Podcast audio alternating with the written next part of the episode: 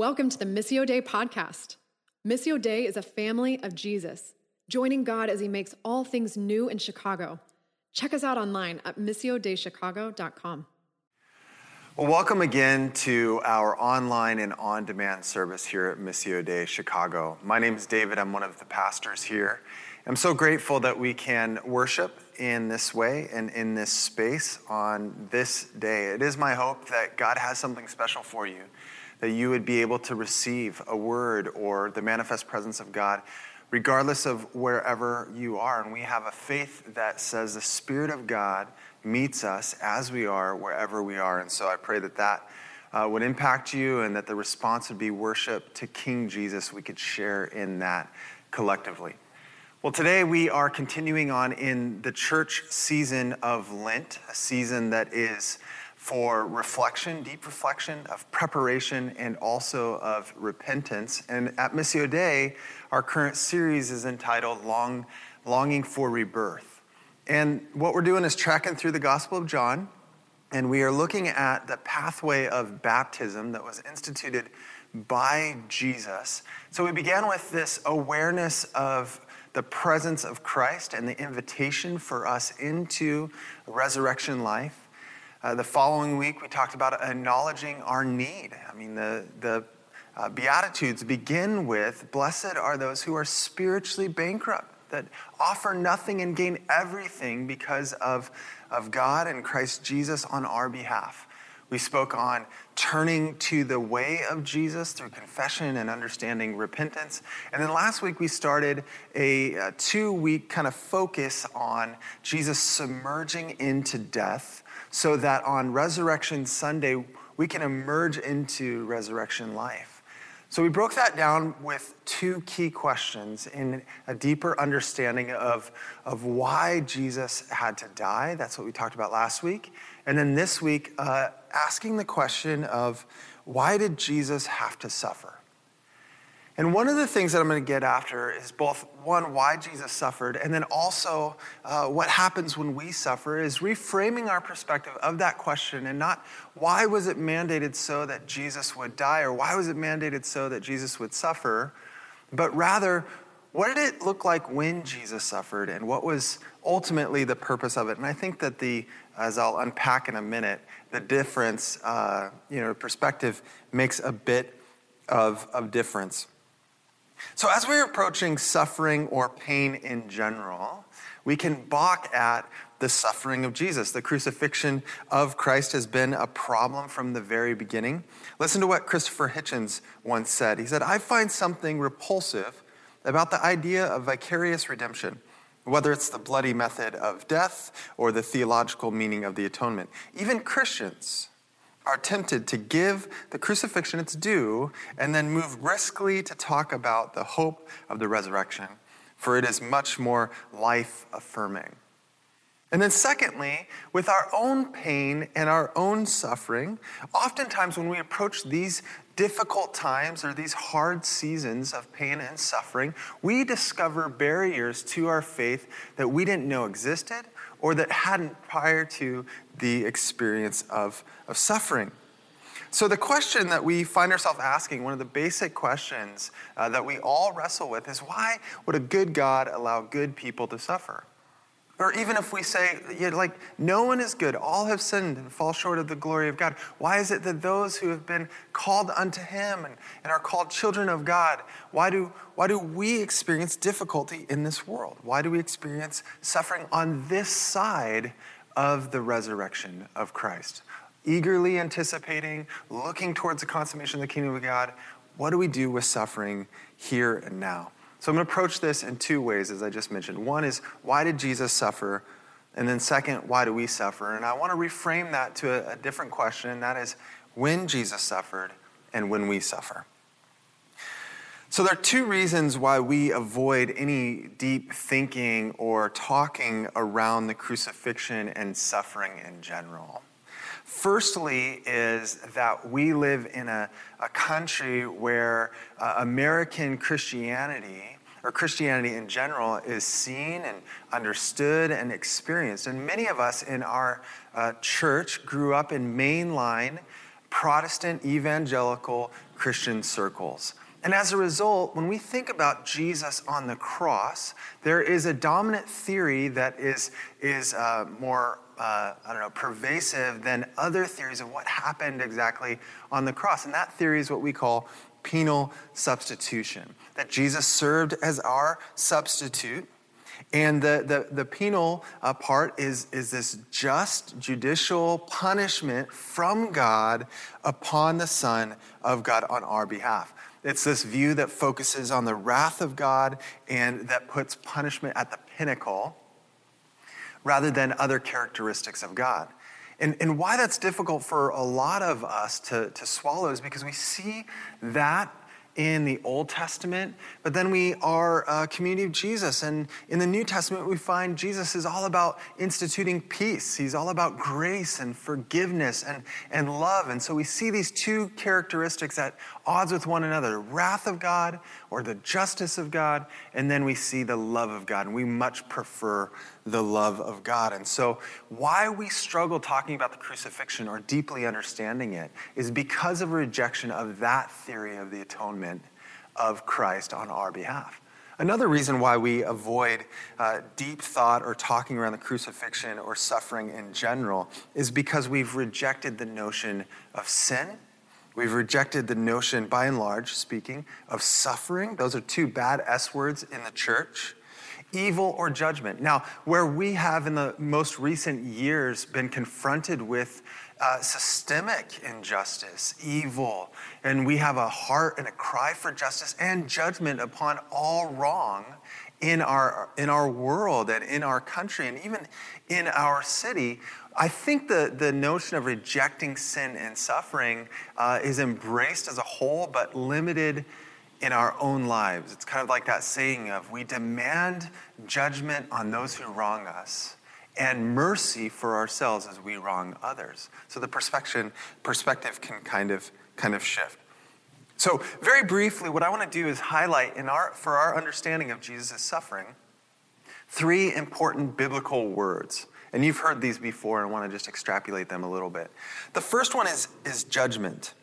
Now as I mentioned last week, uh, this rejection, uh, I mentioned this to my congregation, and hey, you can, you can watch it on, on Facebook Live uh, as, as well, Missio Dei Humboldt Park. It was awesome, like all of our other congregations as well. But I mentioned this that, that the rejection of judgment and the struggling with judgment in the Old Testament is, is really a mainline uh, expression of Western Christianity problem. If you look at other faith traditions or church traditions in the world in our time, if you look at other uh, church expressions, even in, in our own uh, country, I'm thinking of like um, the, the African American church. Judgment is not balked at or bristled at. Minority churches, it's not balked at or bristled at. Usually that, that kind of you know, hesitancy comes out of a privilege and even a positional power within, within the church. It's a whole different other talk. But, but what we find is that, that we do struggle with this concept of judgment. Richard Niebuhr, he wrote that, that this American Christianity tends to preach the gospel without judgment and Christ without the cross. Now, if you do serious Bible study in the Old Testament and even in the New, if you look at like Pauline writing, or if you look at, you know, again, Old Testament, what you find is that judgment, biblical judgment, is not an emphasis upon punishment, which is what we have often mistaken it for. Biblical judgment rather addresses the reality and the pervasiveness of sin, the depth of sin in creation. And we have to be reminded that this judgment is never the last word in God's redemption plan that grace and goodness are always spoken and realities before and after this judgment. So we have to reframe the way we understand judgment, meaning that punishment cannot be the pinnacle, and that judgment is not the final word, but a part of God's redemptive plan. Now, the second word that I want to explore is substitution. We have to understand that substitution is a part of God's redemptive plan. That's why if we throw out uh, all that has to do with penal substitution, we can throw out that Christ served as a substitute on our behalf. that he, the innocent one, stood in the gap for the guilty. As Isaiah, which, which is a prophetic writing in the Old Testament that speaks to uh, um, uh, uh, work, his atoning work in our, in our life, it says that chastisement was laid upon him. Uh, Fleming uh, Rutledge, uh, which Melissa references last week, uh, she wrote this The horrible death and vision for the suffering servant in the horrific death suffered by Christ Jesus is a response to the gravity of sin. Sin must be judged by a righteous God. But we should not see this as baselessness for uh, our faith or even outside of our hope. This is our hope. She continues to write He will judge us for all that we have done, all that is wrong, and He will redeem us from it. That is why the word justification is so important. Justification means that God is setting right all that is wrong. Think about Romans chapter 3. Since we all have sinned, they are justified by his grace as a gift through the redemption which is in Christ Jesus, whom God put forward as an expiation, and I butcher that word every single time, but essentially it means the atonement of Jesus, the setting right of all wrong by his blood. This is the very grace of God. So I said judgment, uh, substitution, and the third one is justification. Justification for our, our sin comes through Christ, and now the temptation for us to live and also to say is that uh, our forgiveness comes after we repent of our sin. Isn't it funny how many things we say theologically that are theological truths but are lived differently in our lives. We balk and we push at a works-based salvation, yet we uh, you know, scramble and strive in our own strength to earn God's affection. But the Bible shows that the grace of God, the goodness of God, comes before our endeavors. Justification is that forgiveness is given first and repentance comes after. Romans chapter 5 God showed his great love for us by sending Christ to die for us while we were still sinners.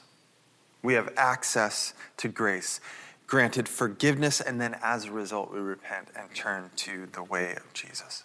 Forgiveness is made available through the blood of Christ. Blood of Christ is significant for us. We take communion every single week. We're reminded of the body broken and the blood shed on behalf of us so that we can receive the cup of the resurrection drink full of the new life. Now, where the blood of Christ is so significant is when we talk about the death and the brutal method of Christ's death, the crucifixion. The crucifixion was designed to be the worst type of death. It was a statement of what would happen to you if you rebelled, if you revolted to, this, to the world power at the time to the system of this world. This is what would, would happen to you. It was so grotesque and obscene that Romans would avoid talking about it in general. They would just kind of keep it on the margins of how brutal it was. One journalist wrote that the crucifixion of Jesus would have been the most ghastly thing to behold. And it's true. Hebrews chapter 12 tells us that it was a joy that was set before Jesus to endure the cross. He despised the shame of it for our own redemption. So, on that tree, why uh, the, the brutality of it? Why the measure of death of it? Why the most extreme method of death? And I know we talked about this this last week, so I'll be very, very brief here. But on the cross, we see the expanse of suffering and of death and of, you know, like just the, the that we as people would do things like this to one another. We find Jesus taking all of that sin, all of that suffering, everything that the world could throw at him, he took upon himself on the cross and comes out as a victorious king. We see Christ who has victory over Satan and over all evil again with Romans, the idea of Romans chapter 5 is that Jesus takes all of the wrong, all of the brokenness, all of the death on himself for the entire human race. And in so doing, he has won victory over everything that would destroy us. And so that, that means that no matter what uh, baggage or difficulty or, or, or things that are on your hand, the blood on your hand, so to speak, Christ has accommodated space for you and found victory enough for you. Philip Yancey, he's a Christian author and he writes a great deal on pain, suffering, and the deeper questions. He said this To some, the image of a pale body glimmering in, dark, uh, in the dark of night whispers of defeat. So, what good is a God who does not control his son's, his own son's suffering? But another sound can be heard, and that's the shout of a God crying out to human beings, I love you. Love was compressed for all history in that lonely figure on the cross. The one who said he could call down angels at any moment on a rescue mission for him, but chose not to because of us. At Calvary, that is on the cross, God accepted his own unbreakable terms of justice. So any discussion of how pain and suffering fit into God's scheme ultimately leads back to the cross. So I look at the cross, and, and my view, very, very briefly, is that here we have Jesus substituting himself, ransoming uh, of himself, his people back confronting all that is wrong and broken, all the evil in the world, and coming out in victor. That Christ has won the victory. Not some divine whipping boy that God, in some form of a dysfunctional triune family, just pours out his, his anger and wrath upon. Jesus takes all that is, is wrong and broken and, and, and recycles it into good. He's willing to the full extent to take on that form and suffering as well. The second question that, that I asked was, well, why then do we suffer? And, and I really want to just focus in on when we suffer. When we suffer because pain and punishment and difficulty of life is not the final word. This isn't the, the notes, but one of the things Philip Yancey said in the interview is like, when I encounter people of extreme guilt, their question is, is not why, as much as it is will. Will I see my family again? Will things be set right? Will I remain in this circumstance for my entire life? And this is something that our church needs to learn from churches of ancient and old who have been under oppressive power is that hope always extends beyond present circumstances, the hope of future glory the hope of, of the King of glory setting right all the broken, a vision for revelation, not a fear of all the weird imagery. So I want to focus on when we suffer.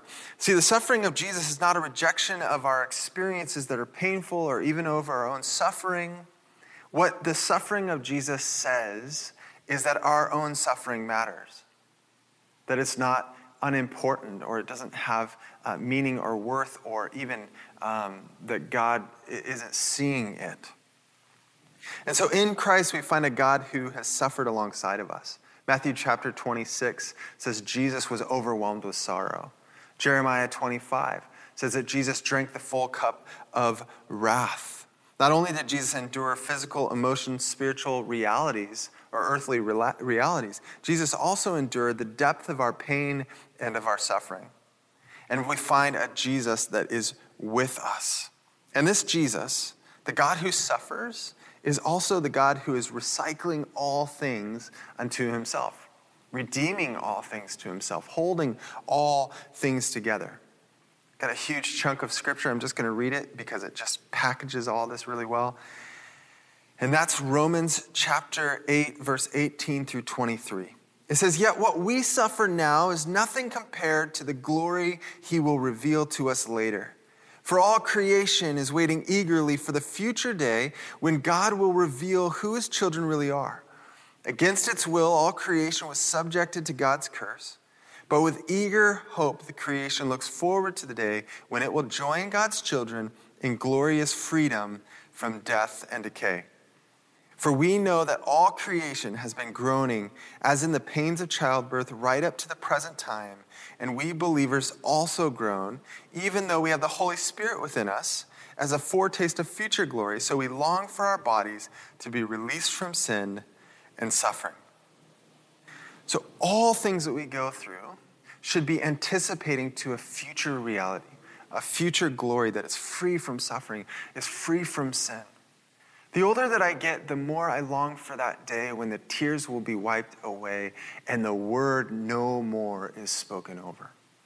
How much have we grieved this last year or 14 months? 2020 is still continuing on, just to be frank with y'all. Uh, week after week, mass shootings, violence, systemic injustice, people and their supremacy, which is blatant terrorism and evil, being common news. My children are being raised in this reality.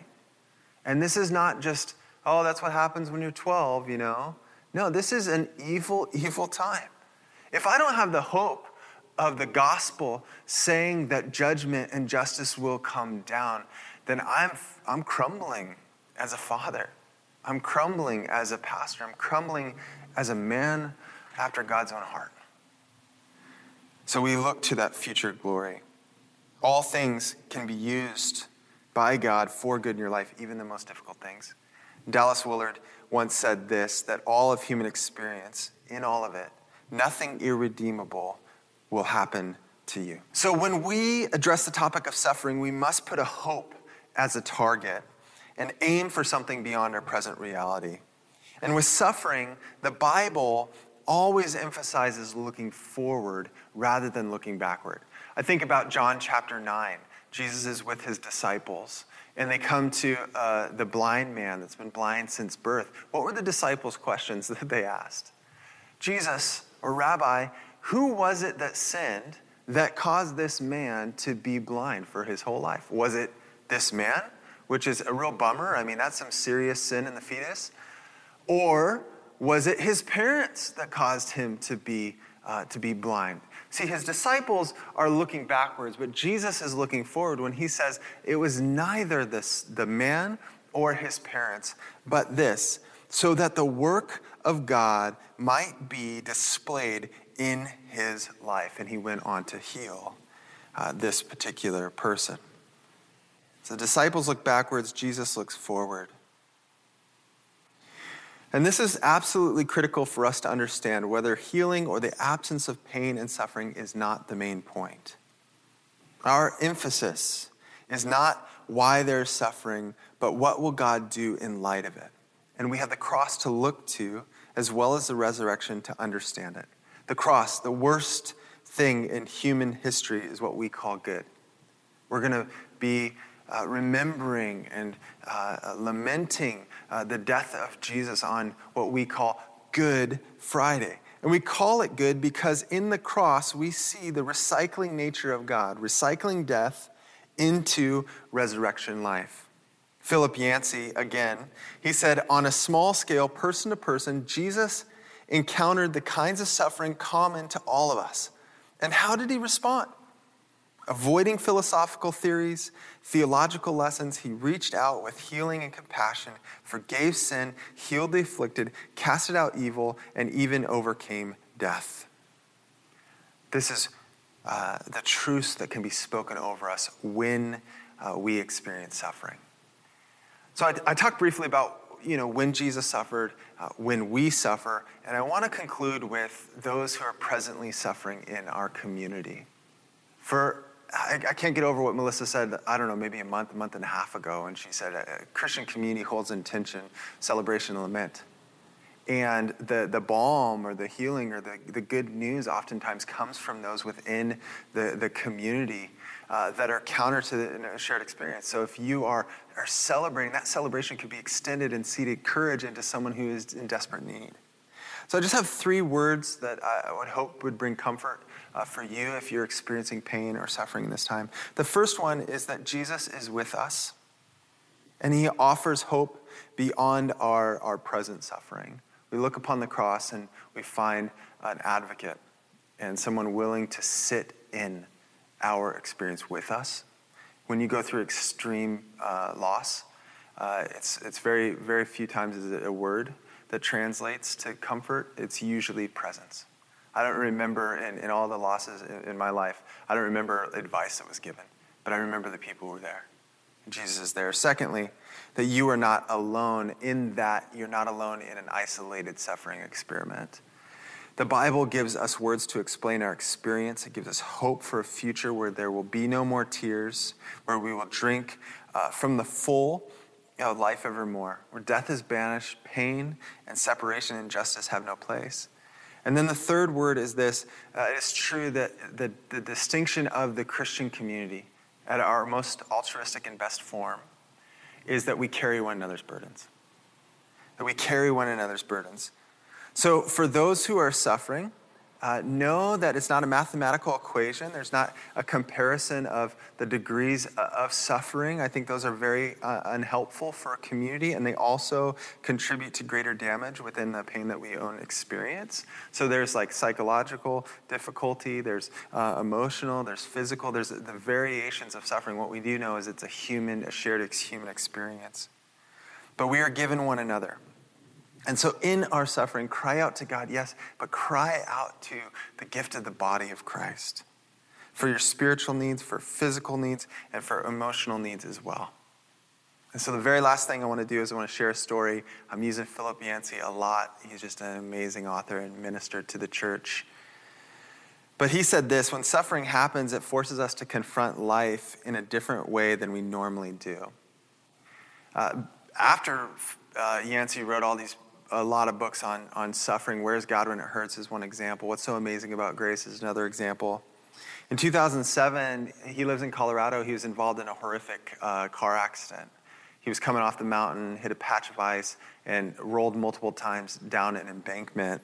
They took him to a rural hospital, and the resident doctor had told him that he had broken his neck and he needed to be life flighted um, to a, a, metropolitan area to go to a, a better hospital that could do immediate surgery to save his life.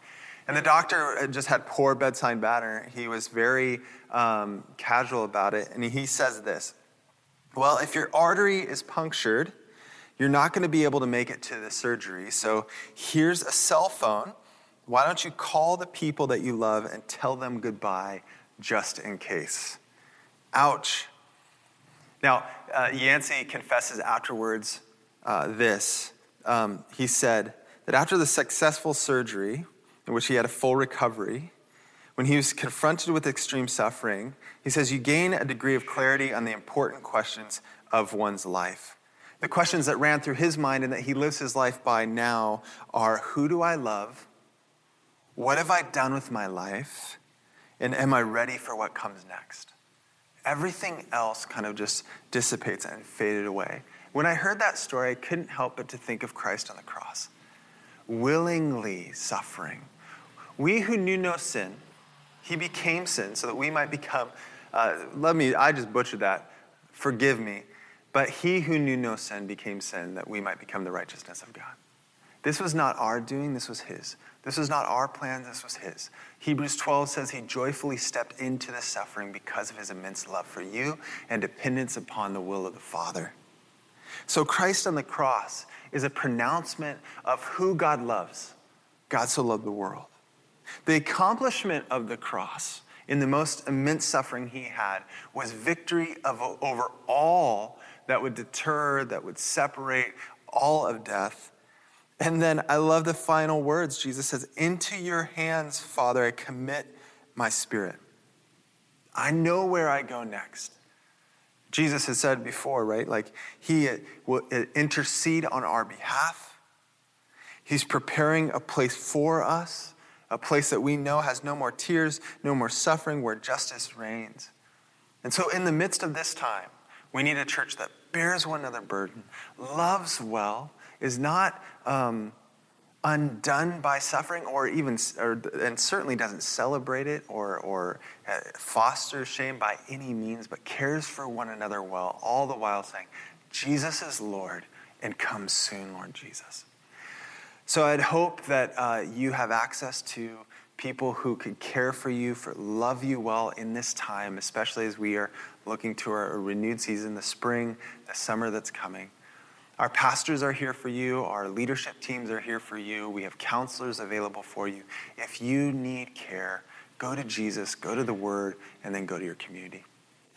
Well, let's pray. God, thank you so much for this time. I thank you for these YouTube services and for the new Facebook live technology that we are engaging in. I pray that you would bless and anoint our time that we share together. Thank you for this community, and I pray, Lord, that you'd be magnified and glorified even in the midst of the hardship. In your, in your name we pray, amen. Thanks for tuning in. We love to keep the conversation going. Find a weekly gathering or gospel community in a neighborhood near you. To find out more, check us out online at missiodeichicago.com.